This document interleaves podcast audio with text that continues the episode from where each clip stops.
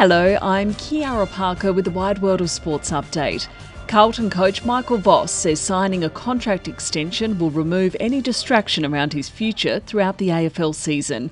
Voss will be at the helm until the end of 2026. It's been amazing over the last couple of years to be able to lead this club for the next couple of years and be entrusted with that. Um, you know, it's, it's, very, very much valued um, from myself.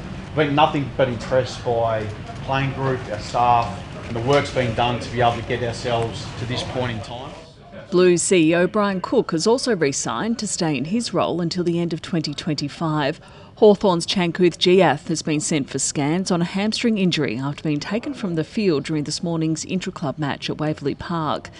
Sydney's recently developed Silverwater Ground will host the Marsh One Day Cup decider between Western Australia and New South Wales.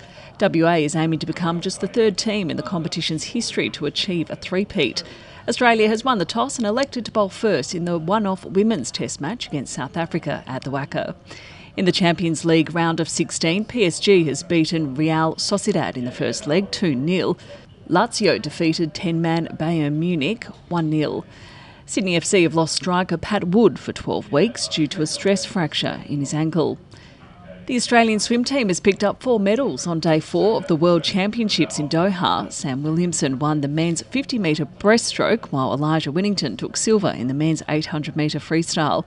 The Dolphins' Olympic trials will be held in June, and dual gold medalist Bronte Campbell says competition will be fierce. It's once every four years, and you get one shot, you get one race, and it comes down to 0.01 of a second sometimes as to who makes the team and realizes their dream and who has to try again in another four years.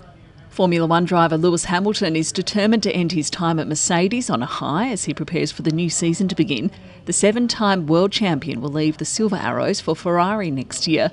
Hamilton says it's been an emotional few weeks. I came here in 2013, um, so 11 years with the team, starting my 12th, and it is. Um, it is such a privilege to, to work with a group of people the NRL's pre-season challenge begins tonight with Canterbury hosting Melbourne as Storm star Ryan Papenhuyzen makes his return from injury, and Aussie Alex de Minaur has moved into the quarter-finals at the Rotterdam Open.